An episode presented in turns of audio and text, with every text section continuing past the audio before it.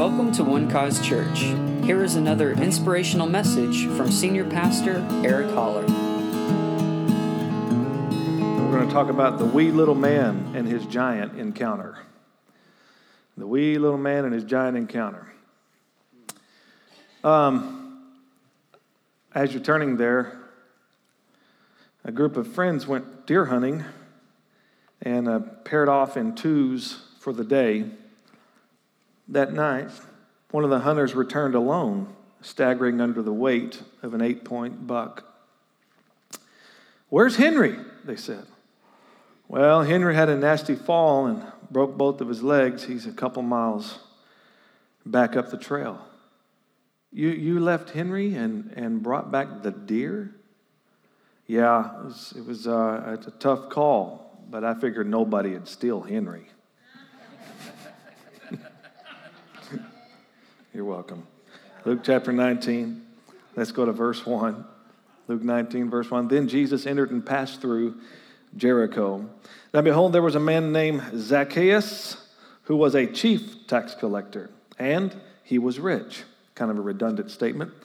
And he sought to see who Jesus was, but could not because of the crowd, for he was of short stature.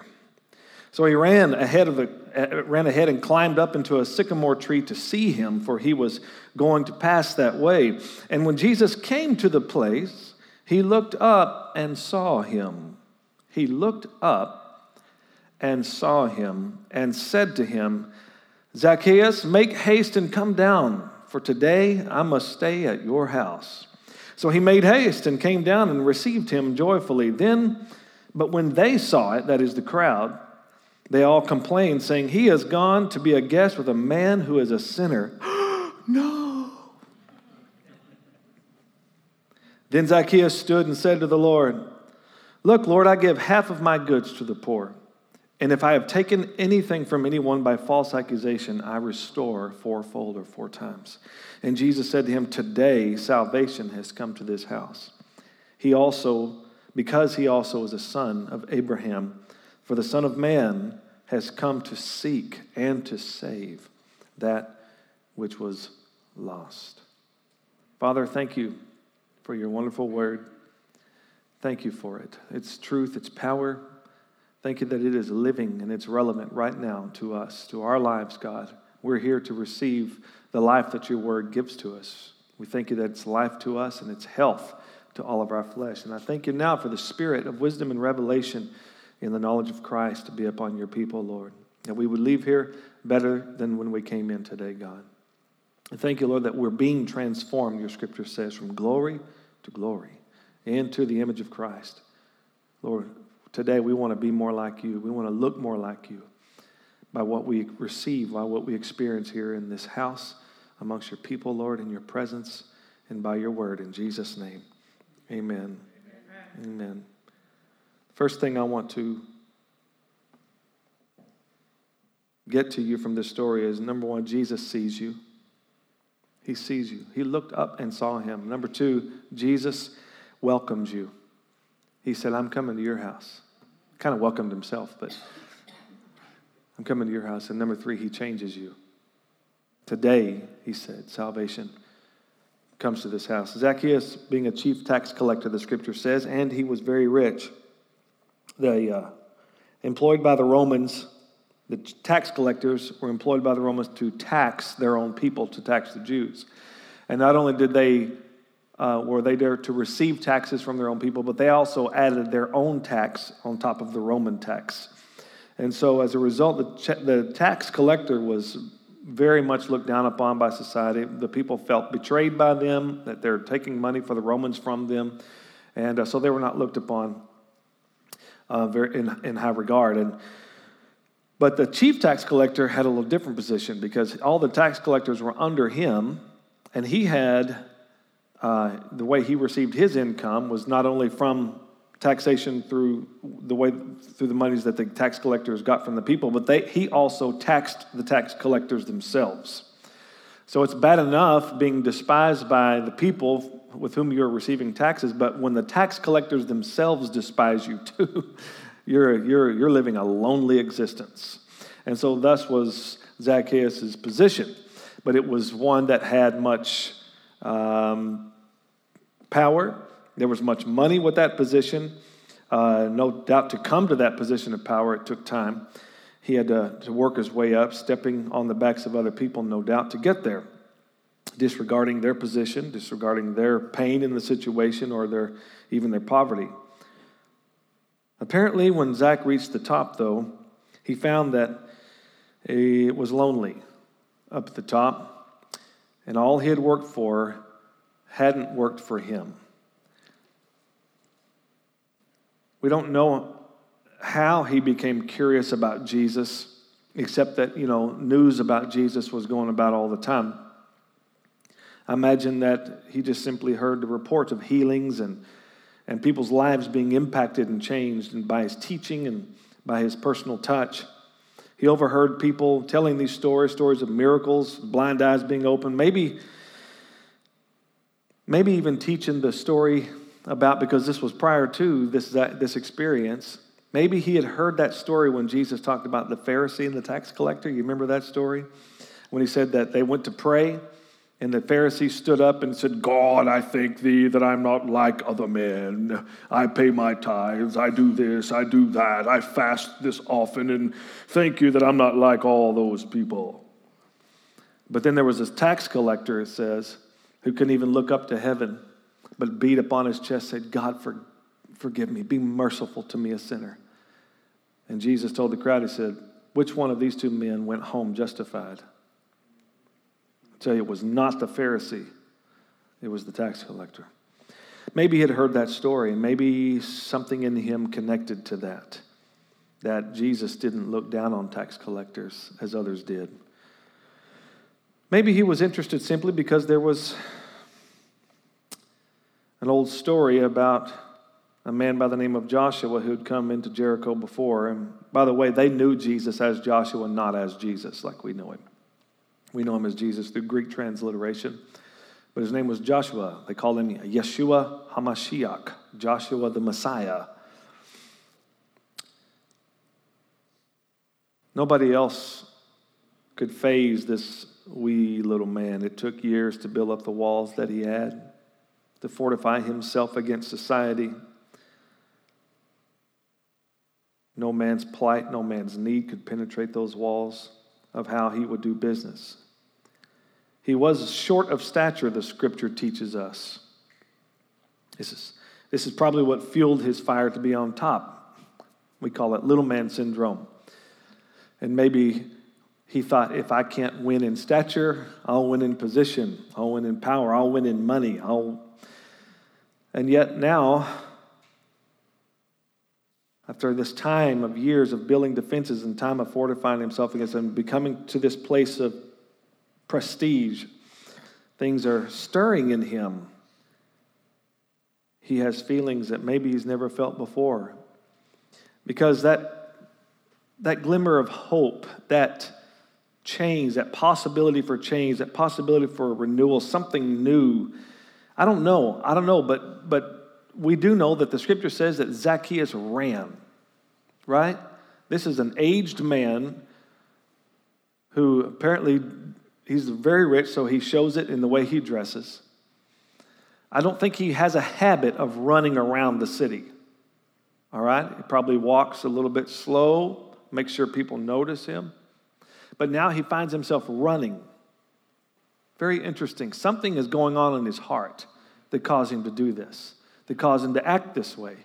It's, it's, it's not normal. And yet, not only does he, does he take off running, but then he just abandons everything that it means to be an adult and starts scampering up this tree. and you can see him kicking his little legs, trying to work his way up that tree and not even regarding the fact that his fine clothes are probably going to be snagged on the branches as he climbs, but something in him is pulling him, it's compelling him. And that is this man named Jesus who's coming down the way, and he just got to get a peek at him, and he's willing to do whatever it takes, apparently, to get a peek at him. And now he finds himself out on a limb. Literally. And he's in a sycamore tree, the scripture says, or otherwise known as a fig tree. And as Zacchaeus is peeking through the fig leaves to look at Jesus, well, that's the way he learned to approach God, because that's his nature at this point to act like his father Adam, to hide behind fig leaves, to maybe get a peek at God. And we know that Adam sewed fig leaves together to try to cover up his nakedness, to try to cover up his shame from sinning. And when God came looking for him, well, we know that uh, he was easy to find. And, well, we'll get to that in just a moment. You know, the, the thing about Adam's sin wasn't that he couldn't any longer hear God's voice. He could very much hear God's voice.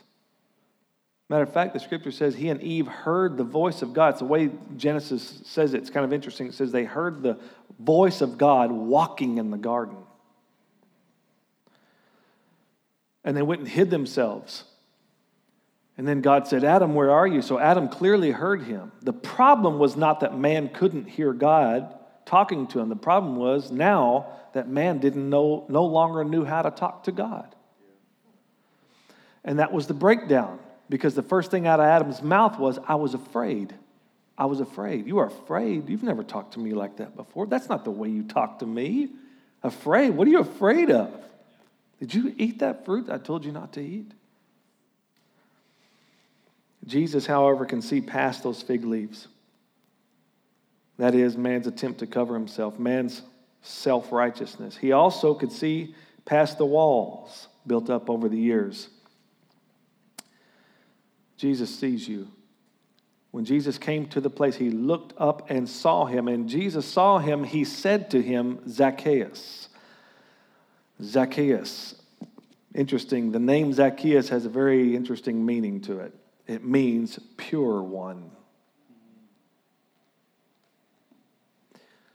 But Zacchaeus' actions had shown anything but purity. I mean, does Jesus know who he's talking to? That he would call him, he's the truth, right? He's going to say the truth. Is it really truthful to call him pure one? That really the right thing to say?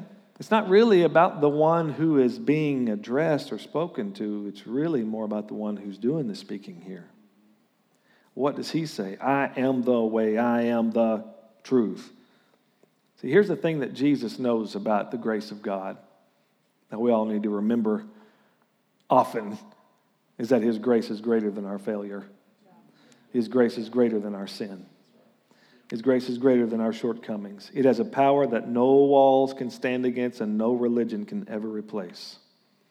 Jesus declares pure while Zach is amongst the fig leaves. He declares pure while Zach is in his sin. Don't forget the people said he's going to a sinner's house.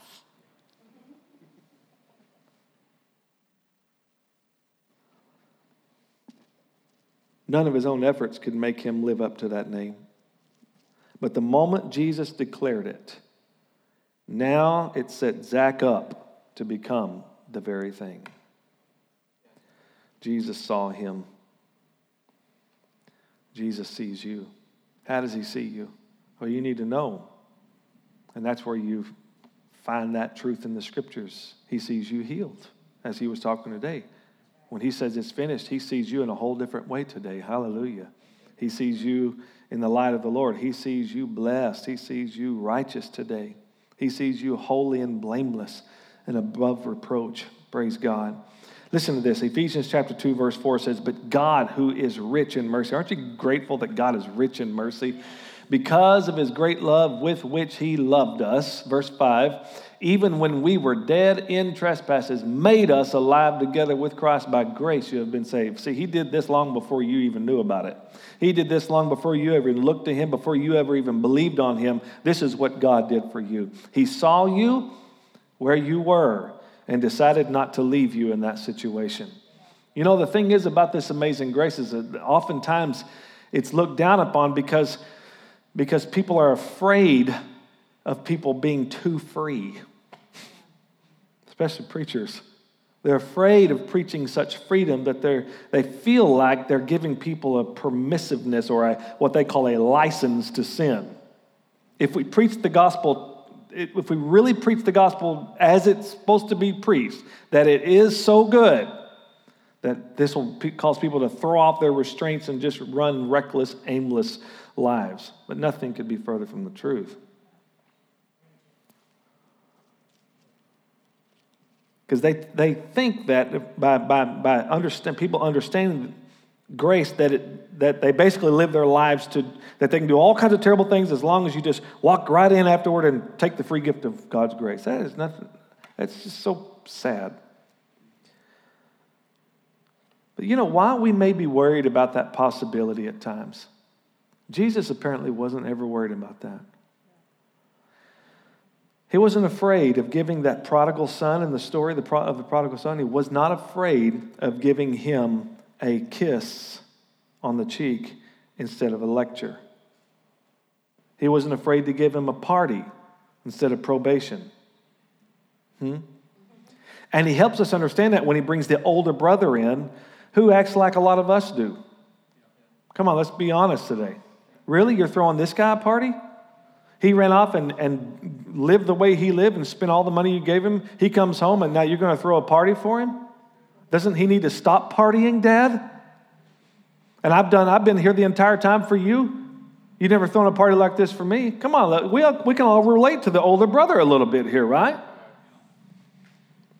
Jesus didn't have a problem doing that. I mean, it seems like, I mean, he complains that his father, you know, seems to be lowering his standards and ignoring virtue with this music and this dancing and this feast that he's having. Just so many permissions. And to that, Jesus has the Father tell his Son, We're not playing good guys and bad guys here anymore. This is about resurrection. He was dead. Now he's alive. This isn't about good behavior any longer. This is about life now, not bookkeeping. Amen. All you have to do is simply believe what God says. Believe that Jesus did die for your sins. Believe that they buried him in a tomb. Believe that God raised him from the dead. Believe, believe. You have to believe that no amount of sin is greater than God's grace to save you and see you for how He sees you. Believe in His ability to save you and to heal you and to restore you, to prosper you. He's the one who sees you for how you really are and for who you really are. Let's look at verse 5 again of uh, Luke 19. He says, Zacchaeus, make haste and come down, for today I must stay at your house. He welcomes you. God not only sees you, He welcomes you. Jesus welcomes all of us here today by coming to stay in our lives, to live with us. The scripture says we now have this treasure in earthen vessels. Hallelujah. Dr. Richard Selzer, a MD, wrote a, a book years ago called Mortal Lessons about what he had learned from dealing with people in the, the worst kinds of situations. he wrote about one incident where he had to remove a tumor from a young woman's face, and in the process, he was forced to remove a tiny twig of the facial nerve to save her life. But the procedure left her mouth twisted in a palsy.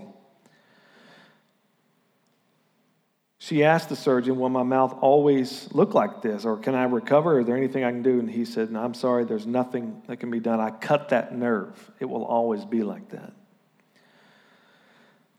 Her husband, the doctor said, after the wife was silent and sitting there thinking about her new condition. His eyes never left his wife, and he smiled and said, I think it's kind of cute. I like it. Dr. Selzer said that he watched with wonder as that husband bent down to kiss his wife, and as he approached her mouth, he twisted his own lips to match hers to show her that their kiss would still work on a hill outside of Jerusalem in first century Palestine, Jesus Christ Himself, who knew no sin, became sin for us. He who was unblemished became mangled to meet us in our mangled condition. He exposed himself to ridicule, was blasphemed, so that we who were rightfully accused and accursed, lost in sin and shame, could be clothed in him and be called the sons and daughters of the King. He was forsaken by his Father that we, the forsaken, might never be again, that we would be redeemed. Hallelujah. Jesus, the Son of God, bent down to kiss humanity, and as he did, he was twisted to meet us sinners in our twisted condition. The very fact that God became a man shows us that God welcomes us all today. Come on, turn to somebody and say, You are welcome. You're welcome by God. He welcomes you by coming and staying in your house today. He invited himself to live in your heart if you'll receive him. The book of Revelation says, Jesus says, Behold, I stand at the door and knock. If anyone will hear my voice and open the door, I will come into him and we'll have dinner together. Hallelujah. He welcomed you long before you even knew him. God was in Christ, reconciling the world to himself, not imputing their trespasses to them. Hallelujah. Not holding their sins against them. He welcomes you. And lastly, I want you to look at verse 8. Zacchaeus stood and said to the Lord, Look, Lord, I, I give half of my goods to the poor. And if I've taken anything from anyone by false accusation, I restore fourfold. Verse 9 And Jesus said to him, Today salvation has come to this house because he also is a son of Abraham. For the Son of Man has come to seek and to save that which was lost. Number three, he changes you. He changes you. This one dinner, this one encounter changed Zacchaeus' life, his outlook on life, everything. It took him from being a taker to a giver. One encounter, one experience, one dinner with the Lord. I want you to notice that Jesus didn't give, give Zacchaeus a lecture when he got there. He didn't sit him down and say, This is what you need to do, this is what you've been doing wrong. He first started by saying, Pure one. And then when he went and sat at his house, and Zacchaeus saw that there was, he was not being judged, he was having dinner. And in that presence of grace and love and acceptance, his whole life was turned around. Because I imagine that if he really believed that Jesus was the God, Son of God, then he would have expected judgment. He would have expected condemnation, but that's not what he found in this man. This is no ordinary man he was having dinner with that night. His acknowledgement that Jesus is Lord, look, Lord, was proof that he had changed. He was changed by the encounter of the Lord of, with the Lord of glory. All it takes is just one encounter with Jesus. And everything can change for you. One moment in his presence can cure sickness, can cure disease. One encounter can easily remove the heavy burden of sin that maybe you carry about. It can change years of wrong thinking. One moment. One day, while walking home from law school in a violent thunderstorm, a young man was struck by lightning and in that moment, he cried out, Saint Anne, save me, and I will become a monk. Well, he survived the event, and he did exactly what he said he would do. He entered a monastery, and he was determined to make peace with God and save his soul.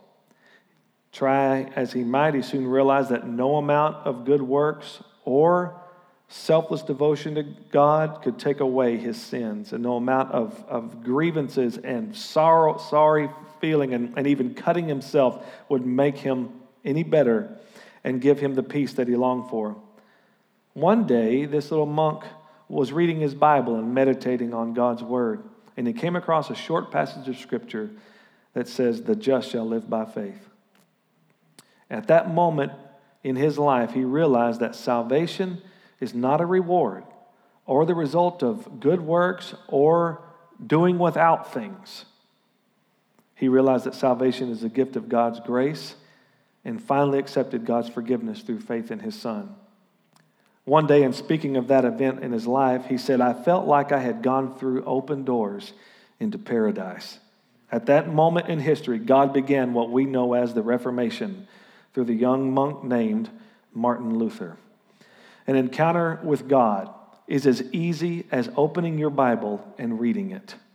Reading God's Word is just as powerful and real as a face to face conversation with God. The Bible is God's message to all of us, and that He welcomes you and I with open arms. And if you'll give yourself to His Word, you'll discover who you really are. And when you believe and accept what He says about you, that's when exchange, change is experienced in your life.